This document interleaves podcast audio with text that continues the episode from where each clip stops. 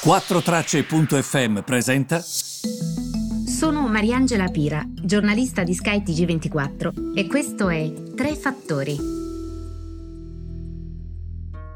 Buongiorno, benvenuti, Tre Fattori, 28 maggio. Allora, partiamo subito da, uh, dal costo uh, della vita, dal costo dei trasporti, dalla cosiddetta inflazione, no? quindi l'aumento dei prezzi, la diminuzione del nostro potere d'acquisto. Effettivamente c'è un aumento dei prezzi e lo vediamo con un indice, si chiama il Jury World Container Benchmark, quindi è un indice, Jury scritto Domodossola, Roma, Empoli, W, Roma, Y, World come mondo, Container. Il costo di trasportare le cose lungo il mare ehm, quindi mh, sostanzialmente ehm, la rotta diciamo ehm, che va verso l'Asia passando però per il mare e, mh, dall'Europa all'Asia è cresciuto sopra i 10.000 dollari per la prima volta. Um, che cosa vuol dire questo? Eh, che questo indice che sostanzialmente traccia ehm, il tasso proprio eh, di un container da Shanghai a Rotterdam e il tasso del costo di un container da Shanghai a Rotterdam è cresciuta del 485% rispetto a un anno fa. Ora, sono tassi che ovviamente sono cresciuti e costi che sono cresciuti durante la pandemia da una forte eh, domanda, quindi un rialzo della domanda per i beni, soprattutto per i beni rispetto ai servizi, ma anche in particolare da alcune compli- diciamo complicazioni che ci sono state riguardante proprio il virus. E, e, poi non possiamo dimenticare anche il blocco del canale di Suez a marzo, che sicuramente è stata la ciliegina sulla torta, ma insomma non sono mancati eh, drama, drama, drama in questo inizio d'anno e nell'ultimo anno e mezzo invece relativo proprio al Covid. Attenzione perché eh, ieri ho presentato il libro di una collega, Lisa Yuka. C'è ancora una questione Hong Kong-Cina eh, da, da sottolineare con eh, con la città di Hong Kong che sta approvando un'ennesima legge che comunque è guidata evidentemente dalla mano di Pechino eh, sulle sue elezioni.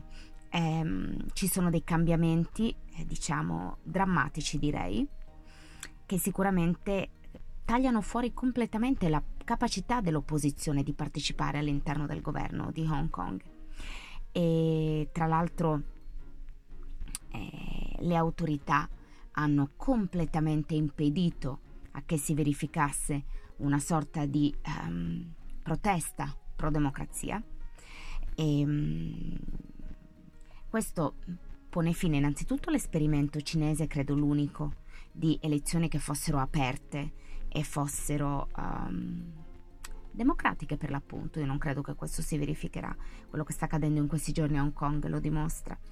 E, ehm, e gli sviluppi comunque saranno anche interessanti per gli investitori, eh, perché di fatto se l'investitore è esposto in un titolo che diciamo ha delle in un titolo anche europeo che ha però un'importante attività o esposizione di qualsiasi genere a Hong Kong, immaginate i beni di lusso, immaginate alcune banche, e cosa fai adesso? Tieni conto o no di quello che sta accadendo a Hong Kong? Questo è molto interessante. Ehm... Invece, attenzione anche alle banche centrali, all'operato delle banche centrali. Come sapete parliamo sempre di aumento dei prezzi, quindi ci chiediamo ma cosa faranno le banche centrali? E inizieranno ad aumentare il costo del denaro. Sapete, lo dico in modo molto semplificato, che quando i prezzi aumentano tanto um, e crescono molto velocemente come sta accadendo negli Stati Uniti in questo momento, uno strumento che hanno le banche centrali che hanno inondato i paesi di denaro facile, negli Stati Uniti come in Europa denaro facile significa costo del denaro molto basso, denaro che praticamente non costa, l'obiettivo è inondare l'economia di questo denaro. Quindi ci si aspetta che le banche rialzino il costo del denaro, proprio per calmierare i prezzi. Ma attenzione, questo potrebbe non succedere perché invece secondo gli esperti la Banca Centrale Europea potrebbe addirittura aumentare il ritmo con cui compra i titoli di Stato a livello globale, a, livello europeo nel caso della Banca Centrale, quindi sto parlando solo della Banca Centrale in questo momento europea. Come sapete i nostri titoli di Stato vengono acquistati soprattutto da lei. Siamo, mh, sono il cosiddetto cliente principale della pasticceria Italia. Nel prossimo incontro potrebbero far capire che appunto eh, questo passo potrebbe addirittura aumentare nonostante la ripresa economica. E, HSBC, UBS, ABN Amro sono tra le banche che si aspettano che la Banca Centrale Europea possa prolungare lo stimolo che è attuale nell'incontro del 10 giugno. Quindi farlo, far capire, come dire, che prolungherà questo stimolo.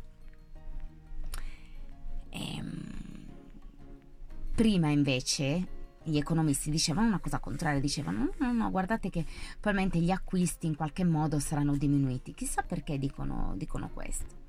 Ehm, probabilmente perché comunque il nostro passo di crescita è ancora differente da quello degli Stati Uniti. Vedremo come andranno le cose. Non di meno questi, queste indicazioni da parte delle banche sono molto interessanti. Io vi lascio a un buon fine settimana, spero, staccate dai social e noi ci ritroviamo lunedì mattina. Grazie per avermi seguito, eh? A presto!